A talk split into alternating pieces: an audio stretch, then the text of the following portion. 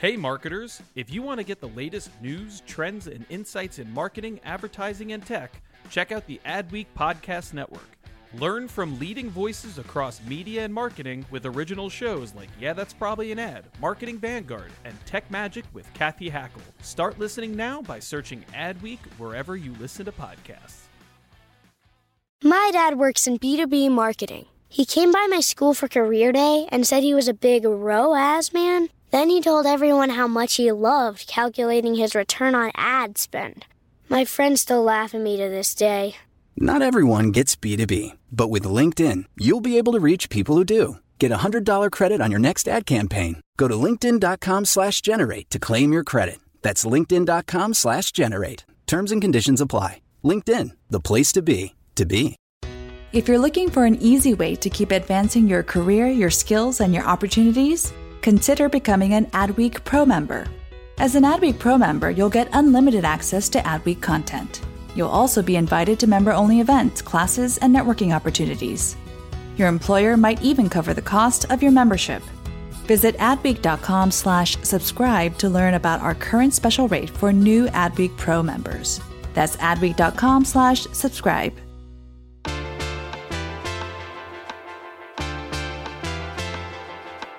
Welcome to Yeah, That's Probably an Ad. I'm Ko Im, and today we have a special co host today. I have my friend and colleague Heidi Palermo on the line. Hi, Heidi. Hi, Ko. Thanks for inviting me. Thank you so much. Um, you know, we've been working a lot alongside each other uh, for a while now, and you know, you're part of the Women Trailblazers issue. But before that, I want to congratulate you on your new role um, and if you could share a little bit more of what that new role entails for the Adweek community. Yeah, definitely. Thank you so much. Um, I, I mean, it's an honor, right, just to work alongside our community of brand marketers. There's so much happening. It's sometimes overwhelming, just the amount of work and effort and collaboration that we're seeing. And um, mm-hmm. So, so in the, the new role, um, I'll be focused on just continuing to foster that, um, giving our brand marketers a platform to connect with each other, share what's working, what's not, what's keeping them up at night, and how Adweek can help to you know facilitate the conversations to help them just be better at their jobs and um, enjoy life a little bit more too. we like to fit right, that in there right. as well. like we actually have lives outside of um, right. Marketing. Believe it or not, we totally do. Yeah, no, it's it's been really fun and. Um, I'm just excited. Lots a lot of great work coming out of uh, this community, and just happy to be a part of it. Yeah, I want to ask you a little bit more about you know what you're hearing from brand marketers lately. You know, of course, we all are struggling with um, the lasting effects of the pandemic. Um, but what what are people talking about? You know, in the community since you are so in regular touch with them. Um, what yeah. are some of the interesting topics and issues that have come out? So we've been having, I think when um, when coronavirus first kind of uh, you know reared its ugly head, and everyone we we started going into quarantine a few months ago. Um, I, we started having community calls, right? Regular touch bases, um, and this is before Zoom fatigue.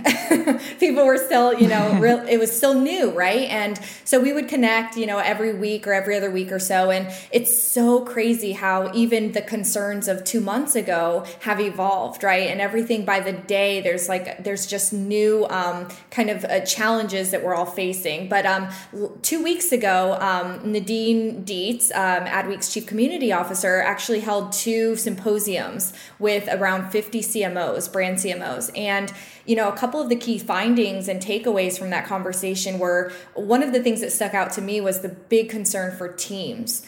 Um, I mean, these are these are CMOs leading global massive brands, and the first thing that they're concerned with, rightfully so, is their team health, mental health, productivity. Mm-hmm. You know, mm-hmm. teams feeling okay. Um, so that was a big topic of conversation. I think um, another thing that w- was brought up is just the future role of marketing and um, you know how brand has just gone from just being focused on products and services and and marketing in the traditional sense to really owning the brand from the inside out um, and and elevating the role of marketing to you know it's not just the external view it's it's internal as well and it starts at home so i think those were the two yeah. kind of biggest topics that keep coming up Yeah, I love that. And from what I hear in working with, you know, the Voices column and thought leaders in our space is also the idea of purpose, you know, being driven mm-hmm. into campaigns, um, you know, redefining purpose within their own ranks.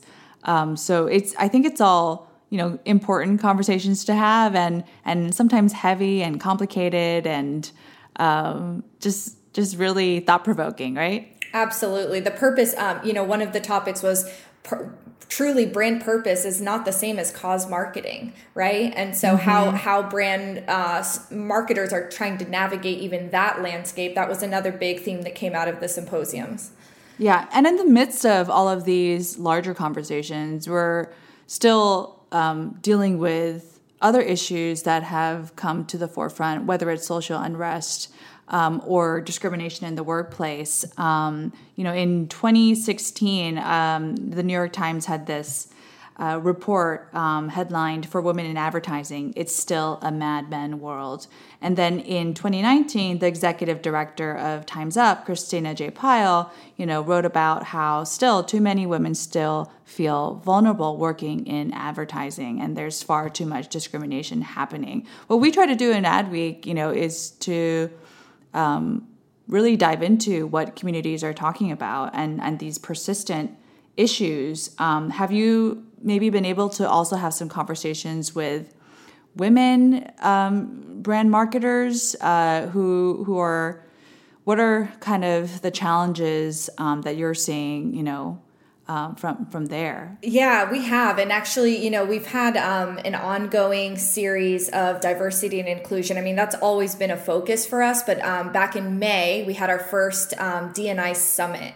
And from that, there's several communities that we kind of dove into um, at that first event, and then decided and hearing from all the attendees and people in the community, we need to dive deeper in these. Um, so, of course, one of them was women in the workplace, um, and uh, Shelley Zalis from the Female Quotient. You know, she she had led that initial discussion, and we have had those discussions. And I think um, one of the biggest things that I'm seeing and hearing is just a lot of collaboration, and not so much in the you know we all know brands partner together just a lot of um, uh, partnerships that happen more formally but this is just kind of like from the heart like everybody mm-hmm. leaning on each other everyone kind of um, realizing that we can achieve more together and have that scale. You don't have to all tackle the same problems separately. So that that has been pretty remarkable to see um, and especially women kind of learning leaning on each other and growing and sharing all the things that have worked for them and really lifting as they climb yeah, and I know that's um, a little bit of a stereotype, um, but there are studies that show you know women um, using emotional intelligence and leadership and you know heart led um, initiatives, and it's so wonderful to continually see um, many. Uh, female identifying women mm-hmm. and leaders step up to the plate, especially during the pandemic. Um, and that's, you know, why I think this year's Women Trailblazers issue and list is so impressive. Um, you had the cover story in, in talking with somebody who's had to speak up on several issues and has uh, you know, run into some roadblocks. Um, what was it like talking with Gabrielle Union, and what was on her mind? Yeah, I was so I was so excited first of all to have the opportunity to talk with um, with her. You know, I think there's so much that we can see on the surface level. So if you've you know if you're familiar with her, even if you're not, um, there are news stories out there. But actually having that conversation and hearing her story is just such a reminder of you never know what people have gone through. You don't know what what has made them who they are, um, and it, it, really does help to drive empathy and, and understanding. So um, I it was great. You know, we we hopped on the phone. Um, I, you know, I, was able to um, just learn a little bit about her background, even back to when before she got into show business, and she has this incredible story where um, she she's a rape survivor, and that really helped shape, you know, her advocacy today um, for women speaking up and having a voice. And it also showed her kind of the the ugly side of the business. And um, mm-hmm. she she has kind of taken that another reminder that you can learn from the most horrible experiences and and make and they make you stronger and help you advocate for others right who may have gone through that.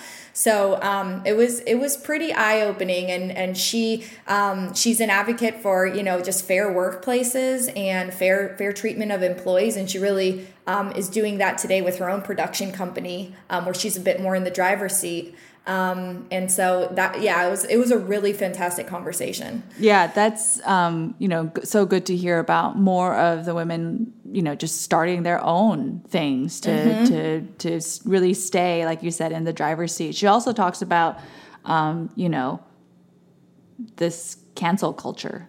Um, yeah uh, you know the the idea that um, you know she had to feel confident about that she was speaking out, not just what she was speaking out about, right? Yeah, she she did, and one of the one of the things she talks about um, was is around having this feeling of um, I know what I have to lose if I speak up, and that's really powerful, right? So she mm-hmm. she kind of went into every situation, um, whether it was um, after her rape, um, after she was feeling like things weren't um, fair in the workplace, um, on, in different uh, parts of her career, that she knew she had something to lose, and, and speaking up does not come with a price tag.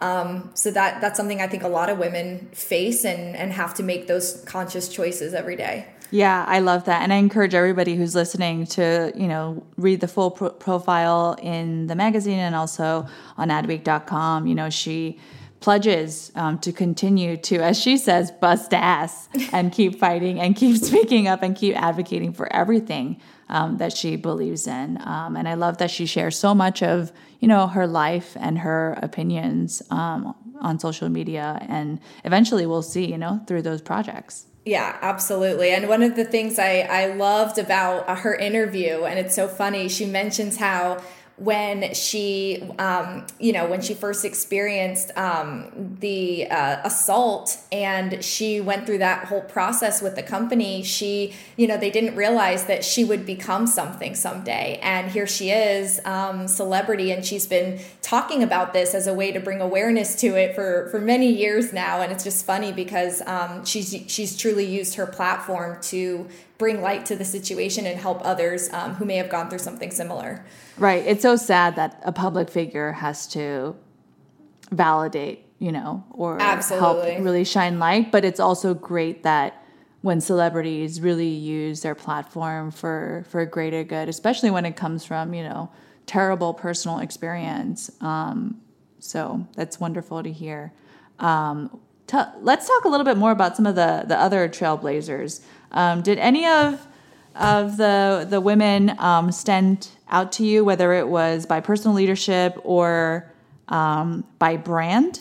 You know, I'm um, there's this list is incredible. I mean, you have a mix of media, agency, brand. I mean, people from all walks of life. Um, we had a chance to interview Judy John in um, the ongoing Women Trailblazers series um, and she and she's one of the one of the women on the list this year. And she's uh, global C- cco of edelman. I just think her advice is so real. I mean if you haven't had a chance to, to take a look at um, what she has said in this issue also as part of our ongoing women trailblazers series i highly recommend it. It's just it kind of it kind of snaps you into whoa yes you are absolutely right. That's that's the, no apology uh, apologizing. That's the career advice i need. So so judy definitely stands out to me as a no nonsense woman, and I really appreciate mm-hmm. that.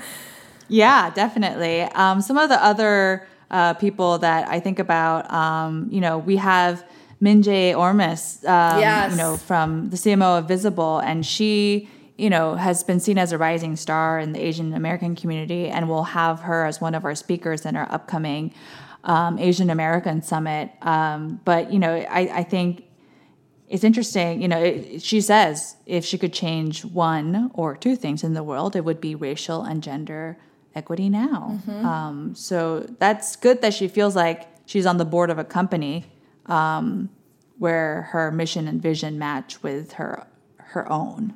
Yeah, absolutely. Um, we there's also um, Rosie Ajam. She is the VP and GM uh, for Estee Lauder, um, working on the Hermes and designer fragrances brands. And Rosie is just she's just such a ball of sunshine. I really enjoy her. I had a chance to meet her at um, at one of our events last year, and she's part of um, she's just part of our ongoing community. And she has an interesting backstory, and I just love how um, she she noted that you know growing up with uh, just hardworking parents, she really wanted to be a working mom and a boss. And I could not relate any more to that line when she said that in her interview. Um, but she's she's always been a trailblazer in my eyes because she has really come from a different background and used everything that she has learned um, to to make her who she is and lead that way. And that's always evident when I've had conversations with her. So I love that being a trailblazer does not have one definition, um, and everybody is kind of carving out the path in different ways.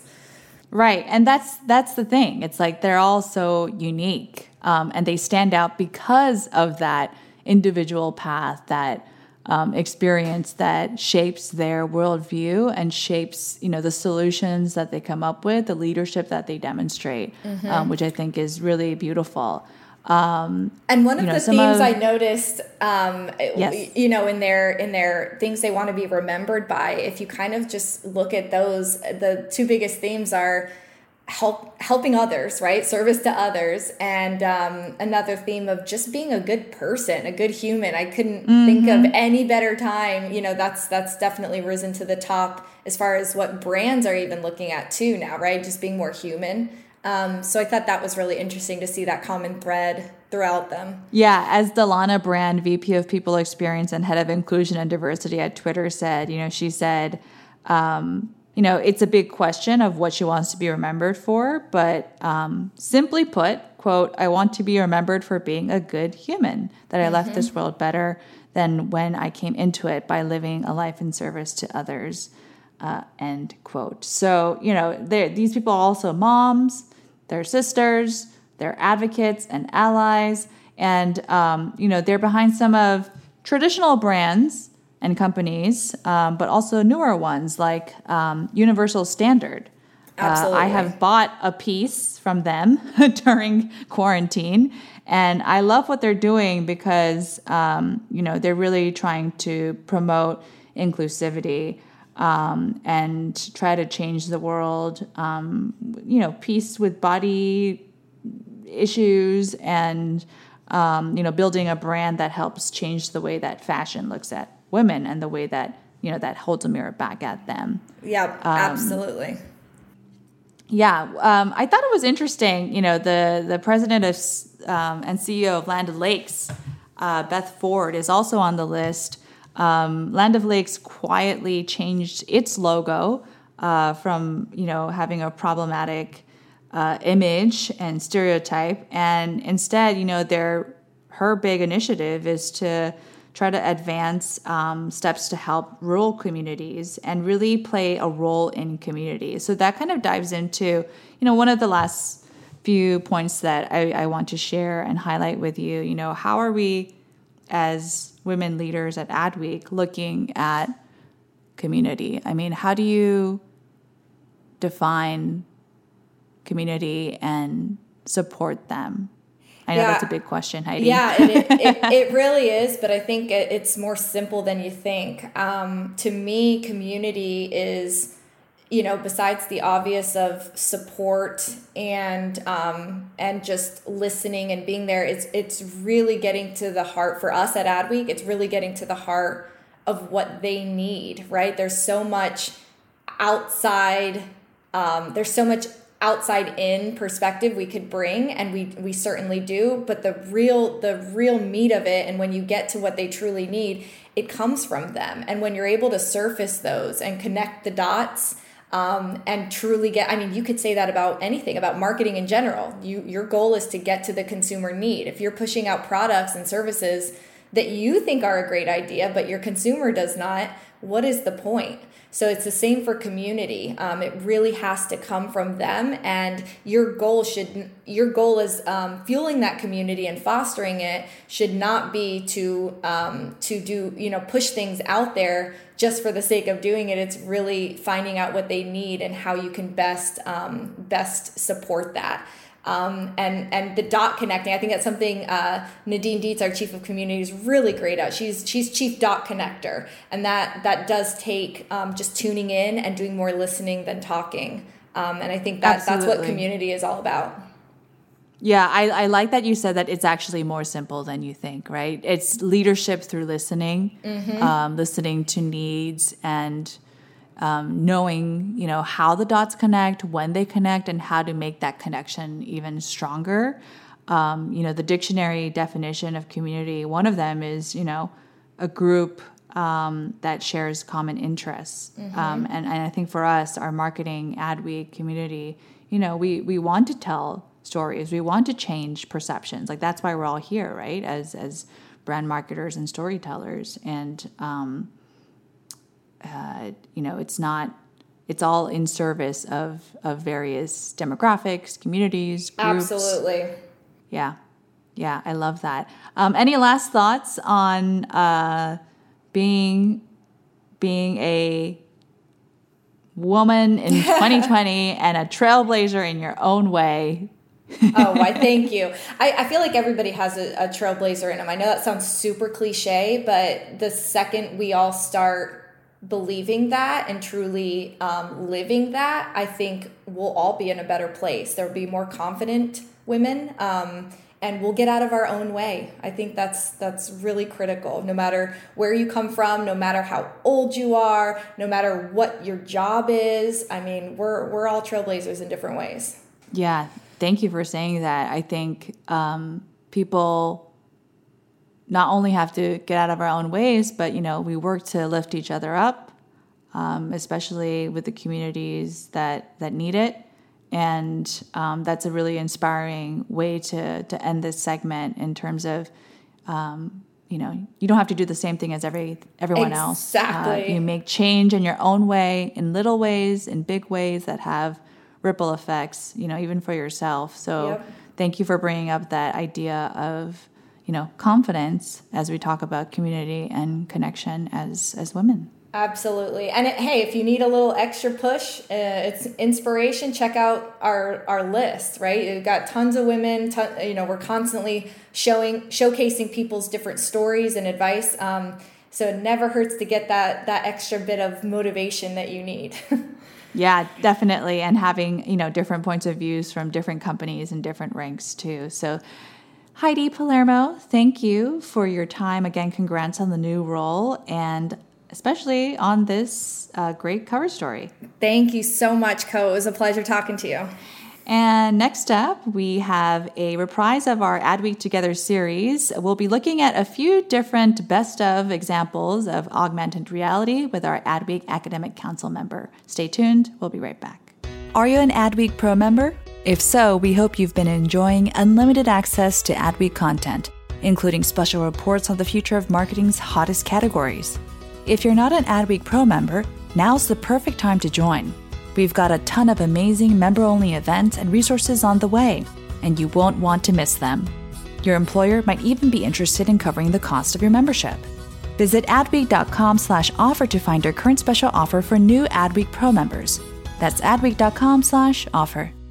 Today, we have a very interesting topic. Uh, it's kind of about experiential marketing, but really going, we're going to dive into AR and augmented reality. And to do that, we're joined by Brock University marketing professor and our Adweek Academic Council member, Yo Scholz.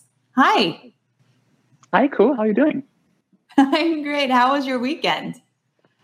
Oh, it's great. Um, like having a long weekend. Uh, and we just also finished on Friday our augmented reality marketing class, the first in the world at Brock University.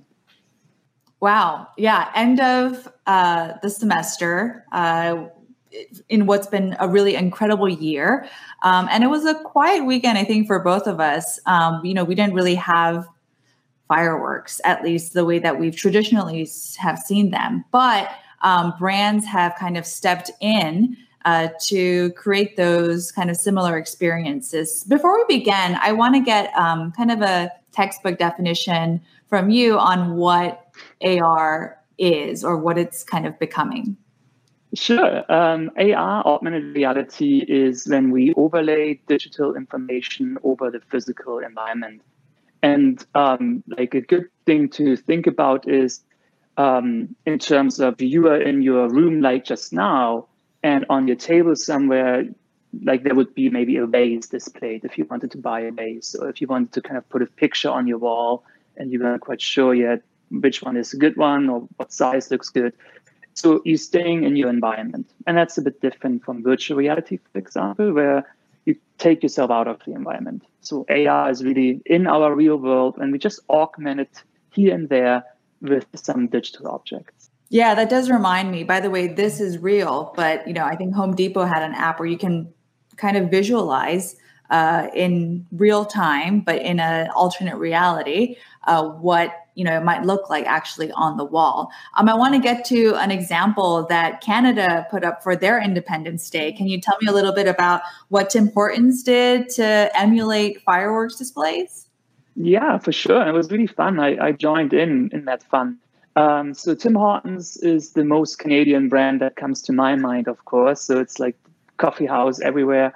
And uh, Canada Day is on July 1st. And Canada, even though they're doing quite well with the COVID crisis, they shut everything down quite aggressively and they're slowly reopening. But the fireworks displays, there were kind of put aside for the public. Uh, and so Tim Hortons came in and said, like, how about we kind of create this AR experience around fireworks. So what you did was you just took your phone, you went into a web page, and that was not an app. You didn't have to download anything. You just went onto that web page. And then at 10 p.m. on July 1st, it went live.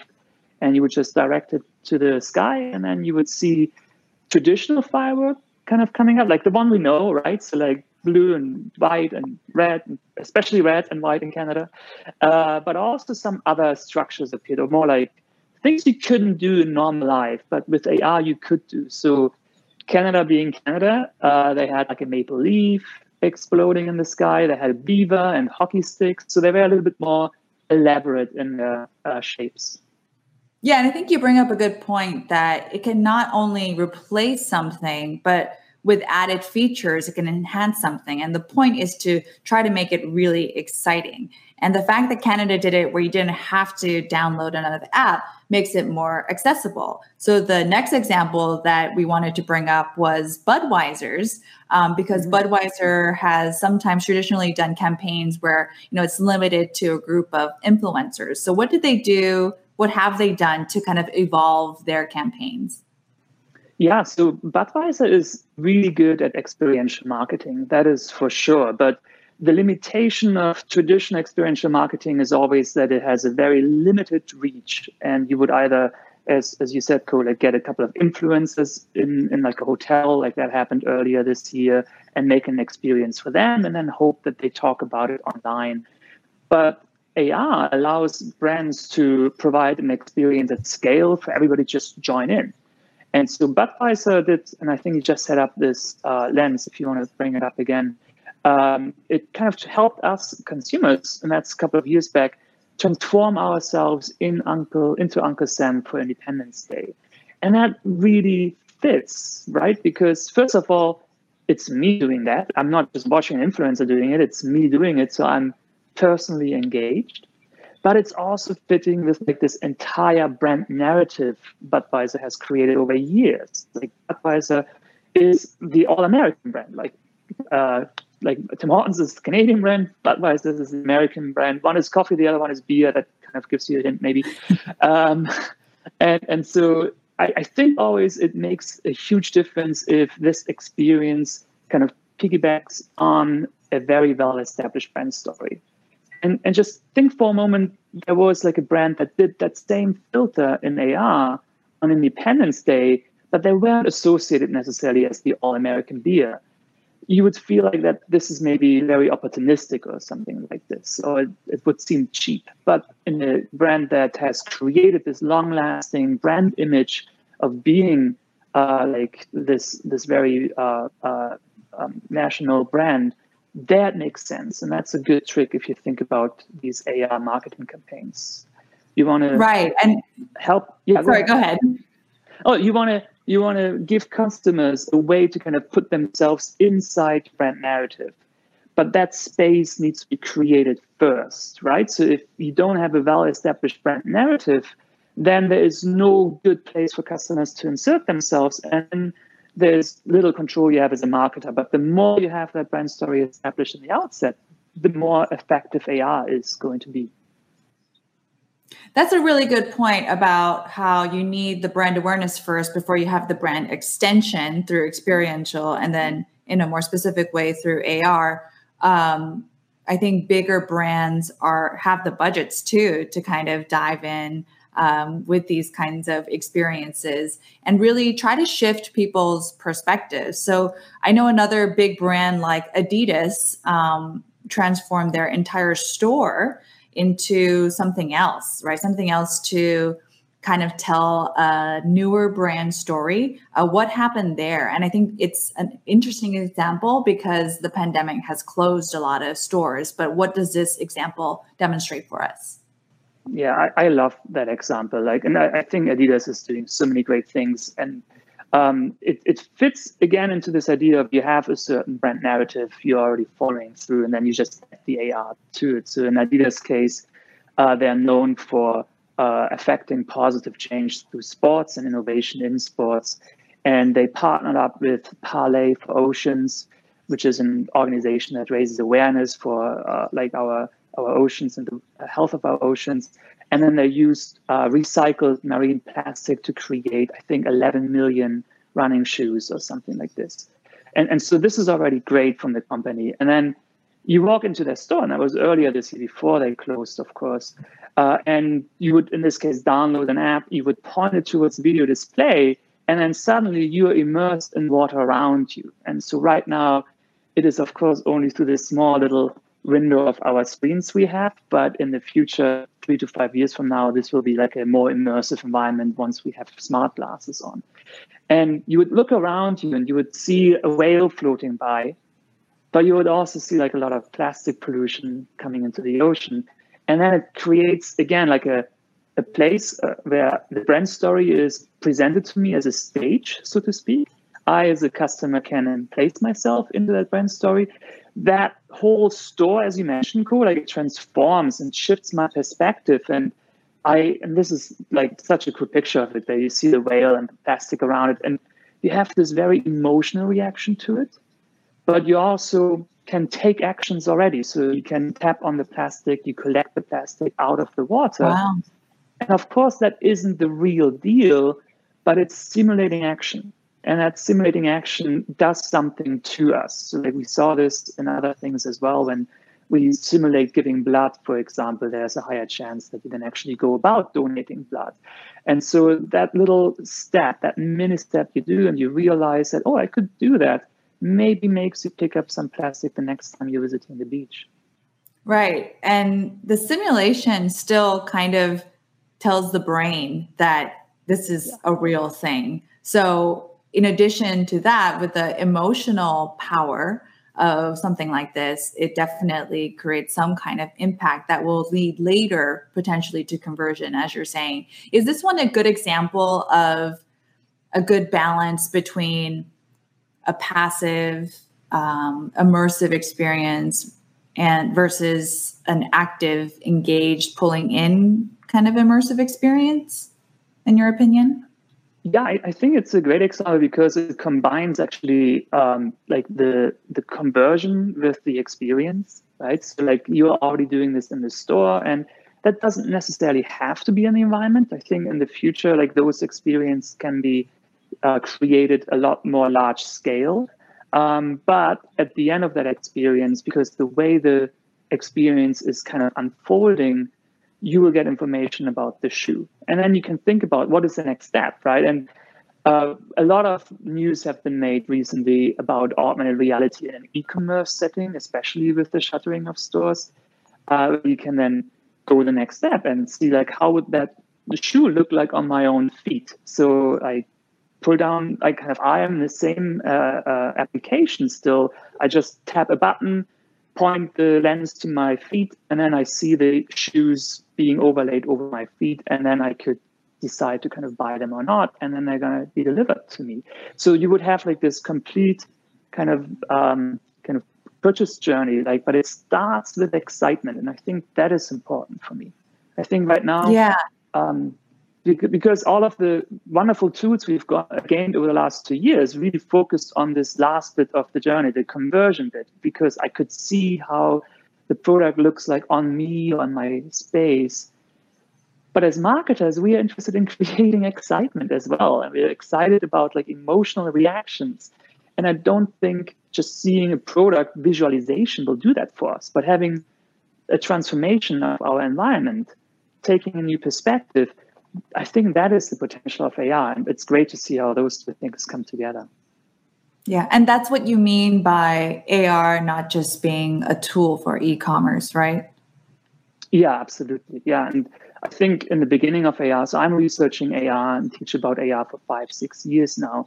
And in the beginning, a lot more examples I saw were about that experiential marketing component.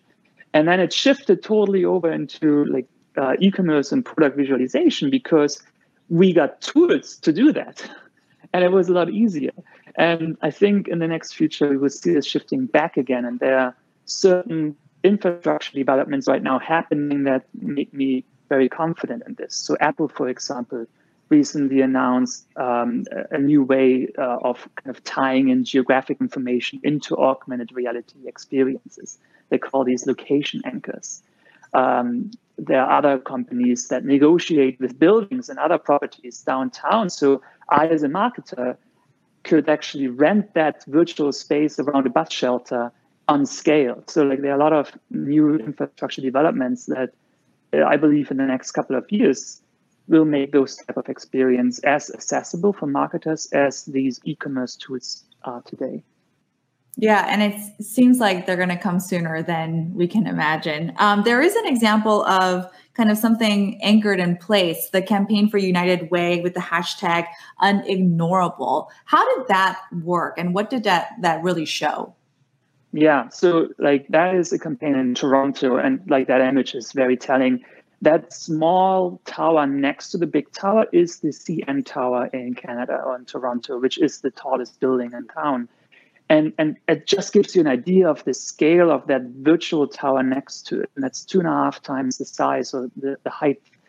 Uh, and the idea was that there are over 160,000 people in the greater toronto area that struggle with putting a roof over their head. And that is one of those problems that are way too easy to ignore.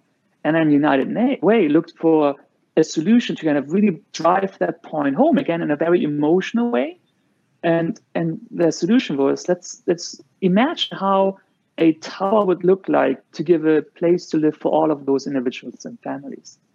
And and what I love about this is that, that when we normally talk about helping us to imagine something, we are with augmented reality, we're talking about imagine how that lipstick would look on my face or how that couch would look in my living room those are very small things to imagine. Like there, there's a very small step. This is something we are surrounded by every day.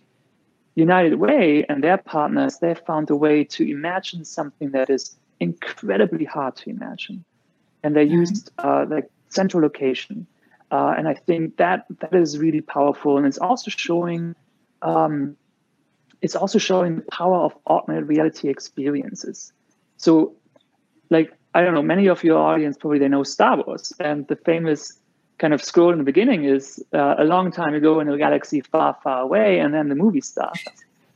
And and so the idea which we play around in marketing is tell the story, and then we hope that consumers transport themselves into that story world. But that story is in a galaxy far, far away. And once they return from that story, the hope is that they are coming back somehow changed. They have different attitudes or more likely to behave in certain ways. The data isn't quite out yet on that. Uh, like I'm still doing my research in the context of Pokemon Go there.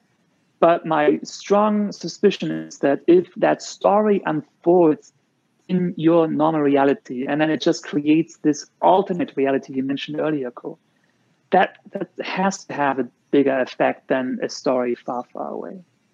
I, I love that analogy.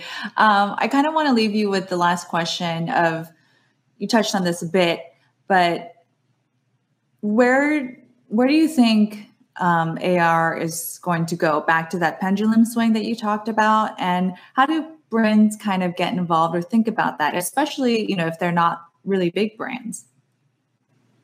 I, those are two really good questions. Um, let, us let me try to tackle the first one first. Uh, the uh, the pendulum, I think, swung all the way to the other side. Now it's coming back, but it will kind of hopefully end up in these integrated ways you and I already talked about today, right? So as as a marketer, there's often that that tension between performance marketing and brand building marketing, right? And and we need both to be successful uh, and steward uh, being a success, successful steward of our brands um, now, the idea with AR is that you can create experiences that are actually seamlessly tied in to uh, online shopping solutions. And, and that's a key difference, right? If you think about traditionally, you had maybe like a storefront and then, or maybe like an online store, and then you had like crazy experiences somewhere else, but there was always like this gap. And AR can close this gap. And that's why I think there's a huge opportunity for marketers. And I think also that makes it very um, encouraging for us to kind of move into like these more um, holistic experiences tying over into um, conversion oriented e-commerce applications. In terms of the smaller uh, companies you mentioned, the good thing is that AR itself doesn't have to be expensive. I mean, obviously, it has some costs associated with it in terms of developing, etc. But the media costs um, could be relatively small. Like, for example, if you already have an uh, app installed, you can just add it to your component, uh, the AR star, um, experience to your app, and then you have that already in your established own media channel. Or if you wanted to uh, work with uh, geo-coded uh, Snapchat lenses, that is relatively affordable. And if you went uh, and printed out these uh, snap codes, that's very affordable because you pretty much bring your media costs down to zero. And then developing them, of course, that you need to have somebody who's doing that for you. But um, these big companies like Spark with Facebook and uh, Snap Studio by Snapchat and other places, they're giving developers a lot of easy to use tools to kind of create experience around it. I think the biggest focus for every company, regardless of size, is that they have to gain competence in augmented reality mm. marketing, right? And there's like a perception out there that the the benefit of AR hasn't been proven yet. I think about like 69% of marketers who were surveyed last year were under the impression that we just don't know the ROI impact of AR yet. And and I, I think that's just not true any longer. Like there's been a lot of examples right now that demonstrate this is really working. And the ROI is often substantially higher than traditional forms of advertising. Um, but there is a very real uh, stumbling block, and that is that also around two thirds of surveyed marketers said that we just don't know about AR enough. We, we uh, don't understand how to use it, what to use it for, what do we have to kind of look out for. And I call this the competence gap uh, with companies. And I think a great way is to kind of look for places uh, like universities that are incorporating augmented reality in their curriculum. Like at Brock University, I started there last year, uh, coming over from California, and the goal was with Brock University that we become like the uh, center of excellence for AR marketing. And our first students are graduating actually in the next couple of weeks with AR marketing experience, and they created an AR marketing application for a national wine brand in Canada. So cool. I, as a company, I would look for like who are uh, places that have really embraced that new technology in terms of universities, so we can hire from them, in terms of agencies, so that we can kind of get expertise in there, and then over time build in-house expertise on that topic. I love that. Well, thank you for helping us close the competency gap here and keeping track of what's happening, all that's exciting in the world of AR and experiential. I want to thank you for your time and expertise, Professor Yo Scholz, and part of our academic council here at Adweek. Thank you so much for having me, Ko. That was a lot of fun. Yes, so much fun. We have many more conversations ongoing this summer for Adweek together. Next week, we're going to be joined by Coltrane Curtis from Team Epiphany, uh, an agency, and we're going to talk about the future of culture. And of course, a reminder to sign up for your Adweek subscription at adweek.com slash offer to unlock unlimited access to all of our essential content and resources. That's all for now. I'm Ko Im. Have a great week. And thank you for listening to this edition of Yeah, That's Probably an Ad. I'm Ko Im. David Griner will be back with us on our next episode. Please be sure to leave us a review and hit subscribe. You can also find more content on adweek.com. Have a good one.